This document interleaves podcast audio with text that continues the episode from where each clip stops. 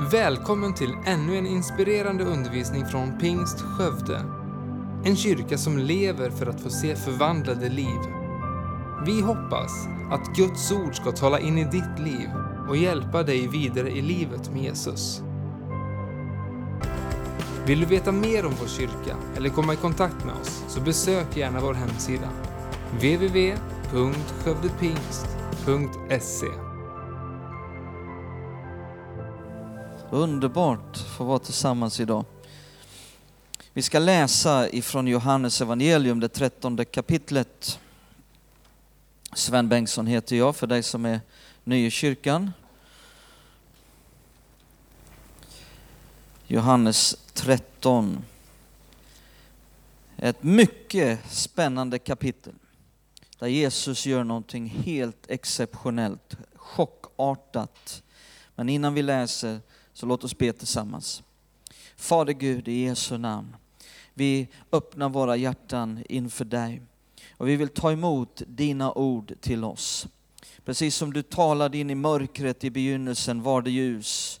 Så vet vi att dina ord kan fullständigt få vårt inre att explodera med ljus och skingra allt mörker.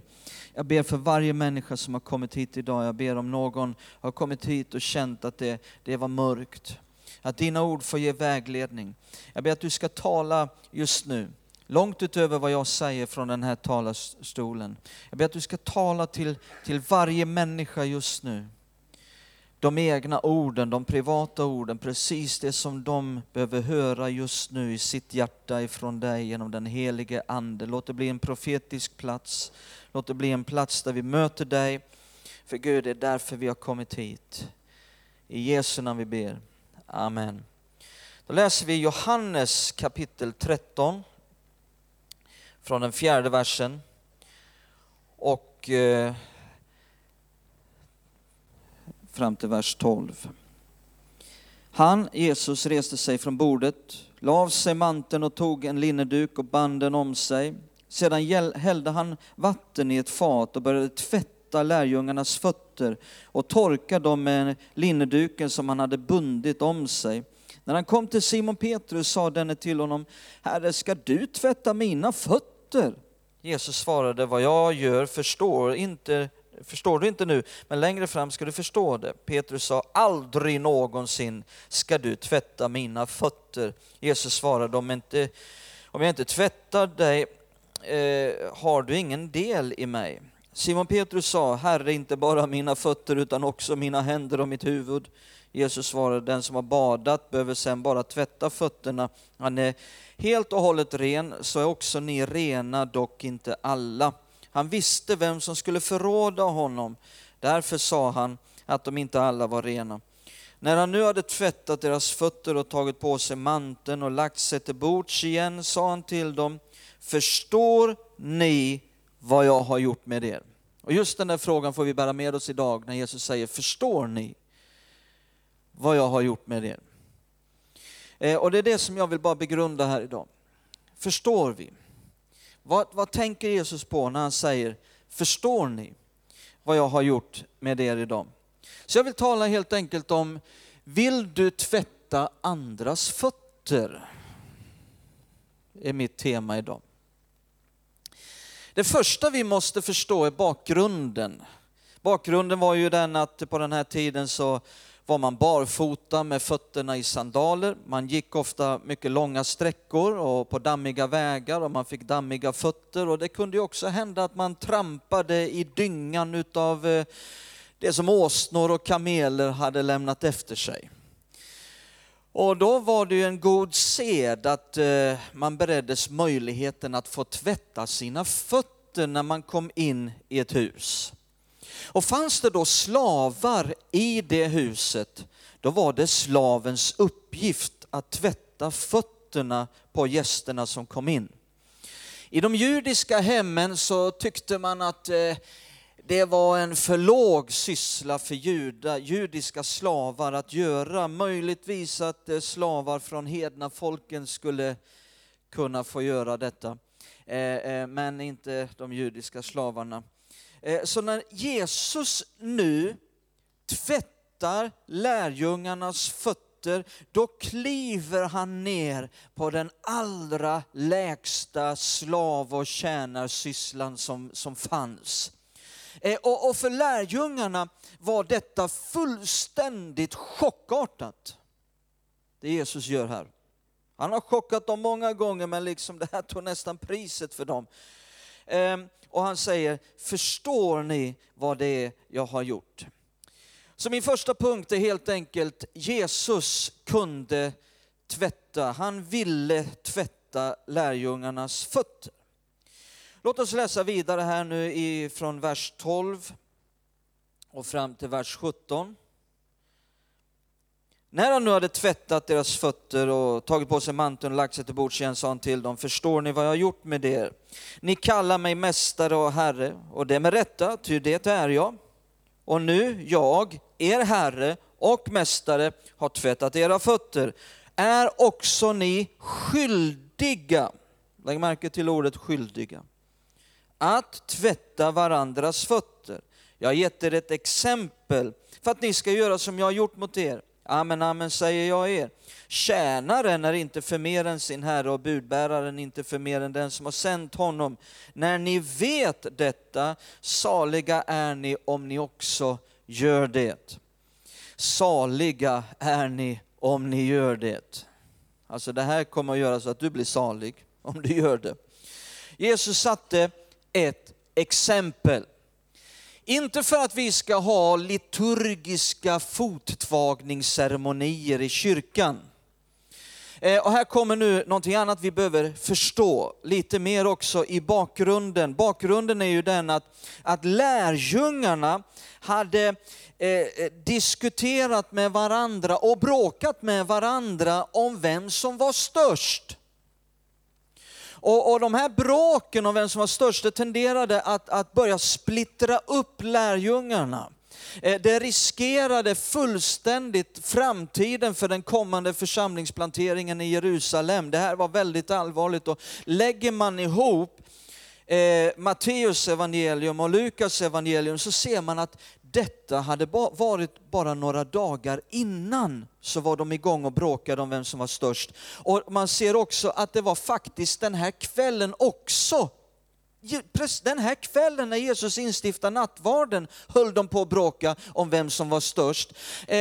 Och det är kanske antagligen så. Det skulle kunna vara till och med så här att det är mitt i ett sånt här bråk mellan lärjungarna om vem som är störst som Jesus reser på sig, lägger av sig sin mantel och tvättar deras fötter. Och det gör han för att visa för dem att Guds rike är raka motsatsen mot världens tänkande. Och att den som är störst och vill vara störst i Guds rike ska vara de andras tjänare. Han hade undervisat om det här och nu satte han ett exempel också på detta. Här kommer min andra punkt då. Vill du tvätta andras fötter? Nummer 1 var Jesus ville tvätta lärjungarnas fötter. Nummer 2, vill du tvätta andras fötter? Att tjäna kräver ödmjukhet. Lärjungarna, de skulle aldrig ha kunnat tänka tanken att tvätta de andra lärjungarnas fötter. De kände att de själva var för stora och för överkvalificerade för uppgiften. Det här var slavarbete. Kanske de tänkte att om de skulle göra en sån uppgift att då skulle de hamna längst ner i rangordningen. Och kanske till och med fastna i uppgiften och behöva göra den framöver. Det finns människor som kan tjäna andra, men bara de tycker om. Hallå? Jag sa, det finns många som kan tjäna andra, men bara de tycker om. Men hur var det med Judas den här kvällen? Han som satt och planerade att döda Jesus, han som satt med dessa mordiska tankar, fick han sina fötter tvättade? Ja. Jesus tvättade även Judas fötter. Efter Filippus, efter Thomas, hoppade Jesus över Judas? Nej, han böjde sig även ner vid Judas och tvättade hans dammiga, smutsiga fötter. Trots att Jesus visste vilka tankar Judas satt med. Vill du tvätta andras fötter? Vill du tvätta till och med dem som tänker mordiska tankar, sådana som vill döda dig, sådana som vill behandla dig illa? Kan du tvätta även deras fötter? Dessa människor som andra kanske känner inte ens är värda att älskas. Vill du tvätta deras fötter? Titta här på ett intressant bibelställe i första Timotebrevet kapitel 5. Förstår vi vad Jesus gjorde? Förstår ni vad jag har gjort? Första Timotebrevet 5, vers 9 och 10. Vers 9 och 10. Första Timotebrevet 5, vers 9 och 10. Till församlingsänka skall den utses. Jag tycker det är härligt på något vis på den här tiden man utsåg församlingsänka. Skall den utses som är minst 60 år och har varit en enda mans kvinna. Hon ska vara känd för att ha gjort mycket gott, uppfostrat barn, visat gästfrihet, tvättat det heligas fötter, hjälpt nödlidande och sökt varje tillfälle att göra gott. Det här var en typ av kvinna som man kände i den här typen av församling att man ville hedra. Man ville lyfta fram som ett exempel, en ledare, någon som skulle få betyda mycket i ett församlingssammanhang. Och då var det de här sakerna med gästfrihet, att hjälpa nödlidande, att söka varje tillfälle att göra gott. Och så står det mitt i detta, som har tvättat de heligas fötter. Wow! Vill du vara en handduksbärare? Vill du vara en handduksbärare? Det vill säga, vill du ha den där fottvättande livsstilen? Det handlar inte om ett engångstillfälle utan en livsstil. Vill du ha den där fottvättande livsstilen utav att ständigt gå och bära en handduk? Detta som Jesus talar om. Då krävs ett stort mått utav osjälviskhet. Det kan göra ont. Det kan vara väldigt obekvämt att tvätta andras fötter. Jesus gör detta kvällen innan han ska dö. Alltså man kanske kan tänka att han har annat att tänka på just nu än om lärjungarna har rena fötter. Vad skulle vi göra? Får vi fråga oss. Om vi visste att imorgon är min sista dag på jorden, skulle jag fortfarande vara igång och tvätta andras fötter? Förstår ni vad jag har gjort? Säger Jesus. En fottvättande handduksbärare, en sån här som lever en livsstil utav att söka vägar, söka sätt att få tvätta andras fötter, att få tjäna andra, att leva det här fottvättande livet, söker efter tillfällen, vägar, sätt. Hur kan jag göra detta? Med andra ord, bli uppmärksam på andras behov och börja möta dem. Och alltså i den här sammanhanget, i vår kyrka här, våra vänner här, alltså man hör hela tiden sådana här exempel. för ett par veckor sedan jag hörde om någon som sa till en barnfamilj: jag kan passa era barn så att ni kan gå på hemgrupp tillsammans. Wow! Det är att tvätta någons fötter. Jag hörde någon annan som hade en granne som inte går till kyrkan, som inte kallar sig kristen, men man har byggt en relation, och den här ensamstående mamman skulle flytta. Och så säger den här personen, säger de här: vi kan hjälpa dig om du vill. Så drar man ihop några från kyrkan och hjälper henne att flytta. Det är att tvätta någons fötter. Man kanske kan bli viss som någon som har det tufft ekonomiskt. Bara åka och köpa 4 kassar med mat. Komma hem med. Det finns så många sätt. Den som lever den här handduksbärande livsstilen älskar att få hitta tillfällen. Bli salig på kuppen. Salig är ni om ni gör det. Men här kommer nu en tredje och sista punkt. Vi behöver också fråga: kan dina fötter bli tvättade? Alltså vi har sett Jesus ville tvätta lärjungarnas fötter. Sen såg vi: vill du tvätta andras fötter? Men nu måste vi fråga: kan du få dina egna fötter tvättade? Måste vi också fråga oss. För det här med att tvätta fötter, det är ju någonting ödmjukande. Kan vi hålla med om det? Det är någonting väldigt ödmjukande.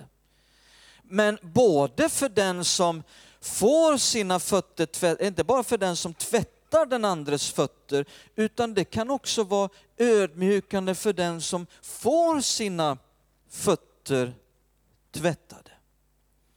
Alltså om vi läser här om Petrus, här ska vi läsa det igen här i vers 6-10. Titta här nu. Johannes 13 igen. Så ska vi se en som hade problem med att få sina fötter tvättade. Johannes 13, vers 6-10. När han kom till Simon Petrus sa denne till honom: Herre, ska du tvätta mina fötter? Ser ni, han har väldiga problem med det. Jesus svarade: vad jag gör förstår du inte nu, men längre fram ska du förstå det. Petrus sa: aldrig någonsin ska du tvätta mina fötter.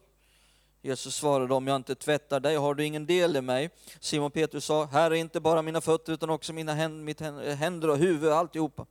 Han ville verkligen se till att han var en del av Jesus. Jesus svarade: den som har badat behöver sedan bara tvätta fötterna. Han är helt och hållet ren, så är också ni rena, dock inte alla. Petrus kunde inte låta Jesus tvätta hans fötter. Och det skulle man ju kunna tycka är en helt normal reaktion. Men Jesus visar att det är helt oacceptabelt med den reaktionen. Varför då? Jo, därför att under ytan döljer sig ett högmod. En stolthet. Petrus avslöjar sig med sina ord och visar att han själv skulle aldrig kunna tvätta de andras fötter. Petrus var en av de främsta i de här diskussionerna om vem som var störst. Efter Johannes och Jakob, om vi nu skulle studera det där lite djupare. Johannes och Jakob, det var de som var de främsta i diskussionen. De hade hjälp av sin egen mamma till och med. Om vem som skulle vara störst. Och Petrus var säkert med där också. Han hade ju fått vara med Jesus på förklaringsberget. Och han var ju liksom, ja, det är ju jag och Jesus. Vet du. Ni har ju inte gått på vatten ni andra. Men i alla fall var Petrus, han avslöjar sig här. Han har precis varit igång i bråket om vem som är störst. Och så ska Jesus tvätta mina fötter? Nej, aldrig i livet. Ja, han avslöjar sig. När han inte kan tänka att Jesus ska tvätta hans fötter, då är det lika med att han kan själv inte tvätta. Alltså han har svårt att leva sig in i det här, och det betyder att han kan inte tvätta andras fötter. Stoltheten avslöjar sig där. Det är det som är så oacceptabelt för Jesus. Möjligtvis skulle Petrus kunna ha tvättat Jesu fötter. Men han skulle aldrig ha kunnat tvätta de andras fötter. Kan våra egna fötter bli tvättade? Då förklarar Jesus flera saker. Han förklarar först utav allt att det handlar egentligen nu inte om den yttre renheten. Det handlar, Petrus, nu om du ska vara en del utav mig. Det handlar inte i första hand om yttre renhet, huvud, kropp, fötter, huvud, axlar, knä och tå. Det handlar i första hand inte om kroppen, den yttre renheten. Det handlar om en inre renhet och förlåtelse, förklarar Jesus. Jesus förklarar att efter det stora badet, ja, då behöver man kanske bara tvätta fötterna. Och det är lika med vad du blir frälst en gång. Sen behöver du inte bli frälst igen. Många kristna lever med den missuppfattningen att man blir frälst många gånger. Man blir frälst, tappar frälsning, blir frälst, tappar frälsning, blir frälst, tappar frälsning. Ja, är han frälst, frågar någon. Ja, inte nu i alla fall, men han var det förut och han behöver ju bli frälst igen. Ja, det är en väldig missuppfattning. Man blir frälst en gång. Men sen kan man behöva få fötterna tvättade. Frälsning är det stora badet när du hel och hållen får bli ren, får bli en ny människa. Halleluja! Men sen kan man behöva få sina fötter tvättade. Andligt sett. Man lever i en värld som är fylld av orenhet. Man kanske begår egna misstag och tabbar i livet. Och då kan man behöva få sina fötter tvättade. Och då får det inte finnas en stolthet som nekar Jesus att tvätta fötterna.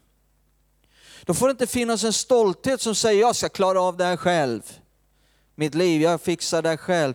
Nej, det får inte finnas den där stoltheten som nekar Jesus att ge förlåtelse och renhet. Utan som kan säga till Jesus, Jesus, nu har jag kladdat ner mig. Förlåt mig.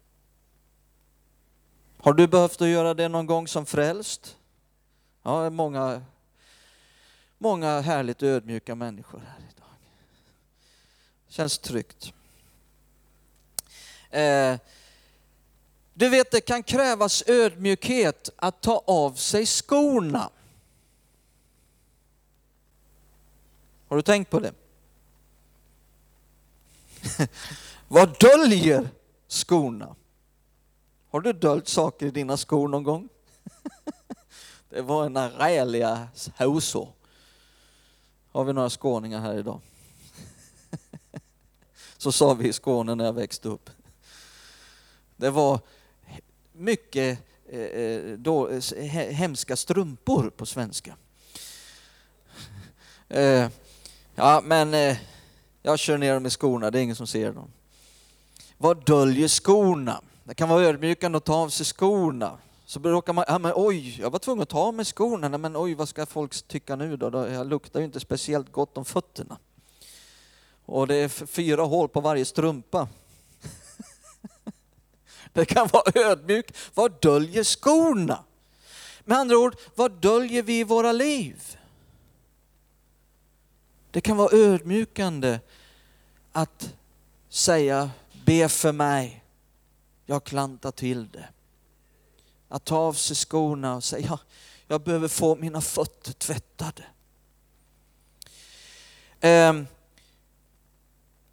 Det kan vara ödmjukande att sticka fram fötterna. Kanske man har gjort något mot någon annan. Kanske att man behöver få någons förlåtelse. Att säga till någon annan som man har gjort något fel emot, förlåt mig.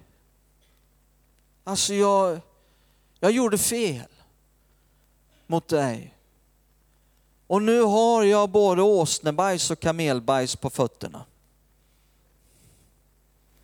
Jag behöver få mina fötter tvättade. Det kan vara ödmjukande att ta av sig skorna och visa som det är. Men vad tryggt om vi får vara i ett sammanhang, i en kyrka full av nåd. full av en icke-dömande attityd. Där vi är generösa. Där vi omsluter varandra och säger vi har alla gjort misstag i livet. Där kan vi hämta styrka på det. Där kan vi hjälpa varandra framåt på vägen. Är inte det underbart? Har du klantat till någon gång, behövt få någon förlåtelse? Jag frågar min fru. Hur många gånger jag liksom säger, Vicky förlåt mig. Visst är det så i livet. Saliga är ni om ni gör det. Men då får vi återigen vända på det här och säga och fråga oss en gång till. Vill du tvätta andras fötter? Kan du tvätta andras fötter? Att ge förlåtelse, det är att tvätta någons fötter. Vi pratade om att be om förlåtelse, att få sina fötter tvättade. Men nu måste vi vända på det här och fråga oss, vill du tvätta någon annans fötter? Kan du tvätta någon annans fötter? Kanske det är någon som har gjort sig skyldig mot dig på något sätt och har stuckit fram sina fötter naket och bart. Kan du då tvätta den människans fötter? Ja, det kan jag, säger någon. Men det ska vara skållhet vatten. För nu är jag arg och upprörd. Och jag ska minsann tala om hur det var. Visst kan jag tvätta fötter och ge förlåtelse, men det ska vara med skållhett vatten. Sen finns det kanske några andra, de häller inte upp skållhett vatten, de häller upp iskallt vatten. Iskallt vatten. De kommer med den här heligare än du-attityden. Och från sin självgoda, självupphöjda position av egen rättfärdighet så rynkar de på näsan och ger förlåtelse, men det är med iskallt vatten. Sen finns det ju nummer 3, människor som de häller inte upp något vatten alls. De ska skrapa av smutsen. Och det följer med en hel del hud också. De säger sanningen. Men det finns inget kärlekens vatten där. Och sanningen bara skär in i dig. Vi behöver det ljumna vattnet. Vattnet fyllt av nåd, generositet. Vi behöver stå med varandra i livet och fatta att det här livet är svårt och vi begår alla misstag. Vi behöver vara generösa mot varandra. Förstår ni vad jag har gjort, säger Jesus. Ja, det sista jag vill säga, men kanske det främsta vi behöver förstå i den här berättelsen är att den här berättelsen, där illustrerar Jesus hela frälsningsplanen för varje människa. Den finns här dolt, men vi kan se den. I vers 4 i Johannes 13 så står det, han reste sig. Innan Jesus kom till jorden så reste han sig från sin tron i himlen. Vers 4 säger, han la av sig manteln. Den rabbinska manteln la han av sig. Paulus säger i Filipperbrevet 2 att han la av sig jämlikheten med Gud. Han la av sig sin mantel och position som Guds son för att verka och tjäna som en människa fullt ut. Vers 4 säger, han tog en linneduk och band den om sig. Paulus säger i Filipperbrevet 2 att han antog en tjänares gestalt. Han ödmjukade sig och blev lydig in till döden på korset.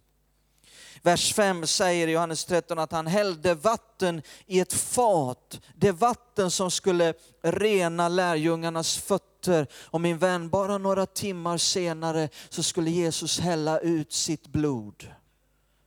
Det blod som skulle ge rening för människors synder och dåliga samveten. Vers 5 säger, han började tvätta lärjungarnas fötter och torka dem med en linneduk. Och det här är en sån bild på när den renande kraften i Jesu blod sätts i funktion i en människas liv. Och i vers 12 så står det till sist att när han hade tvättat deras fötter tog han sin mantel och så återtog han sin position. Och lyssna vad det står i Hebreerbrevet 1:3. Sedan han utfört rening från synderna sitter han nu på majestätets högra sida i höjden. Vilken bild. Sedan han utfört en rening från synderna sitter han nu på majestätets högra sida i höjden. Han har återtagit sin position. Jesus han antog den lägsta formen av tjänare. Han tog allas vårt straff för att du ska kunna gå fri. Och det tjänarverk som Jesus gjorde här på jorden har en potential av att ge till varje människa förlåtelse, renhet, ett rent och fritt samvete där du inte känner dig smutsig längre. Detta tjänarverk av Jesus på jorden har en potential av att ge varje människa den gåvan av evigt liv. Att himlen blir ditt hem, dit du får komma när du slutar det här livet på jorden. Det ger ett liv med en glädje, en frid som är övernaturlig, som inte är beroende av omständigheter, som inget kan ta ifrån mig. Det är den gåva vi kallar frälsning. Tack för att du lyssnat. Titta gärna in på vår hemsida www.skövdepingst.se för att få veta mer om oss. Och glöm inte att du alltid är välkommen till vår kyrka.